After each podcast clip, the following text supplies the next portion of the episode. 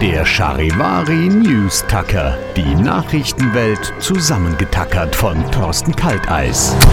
In dieser Woche haben sich die Staaten dieser Welt nach ein bisschen Hängen und Würgen, äh, also ja, ohne Hängen und Würgen, also mit Hängen und Würgen im übertragenen Sinne meine ich, also bei der Weltklimakonferenz dazu entschieden, sich tatsächlich zum Ausstieg aus fossilen Brennstoffen zu erklären. Also so meistens, größtenteils. Jetzt nicht so total konkret schriftlich, aber schon irgendwie. Für die Politik ist das ja wieder mal ein Schritt in die richtige Richtung. Huiuiui, das ist ja jetzt der dritte oder vierte Schritt in die richtige Richtung. Das ist ja fast schon ein Laufschritt. Ja, der Wahnsinn. Schritte in die richtige Richtung sind natürlich besser als in die falsche. Aber wenn man die zu langsam macht, dann verpasst man halt trotzdem den Bus oder wird von der Lawine überrollt. Tempo ist halt A wichtig beim Schritte machen, ne?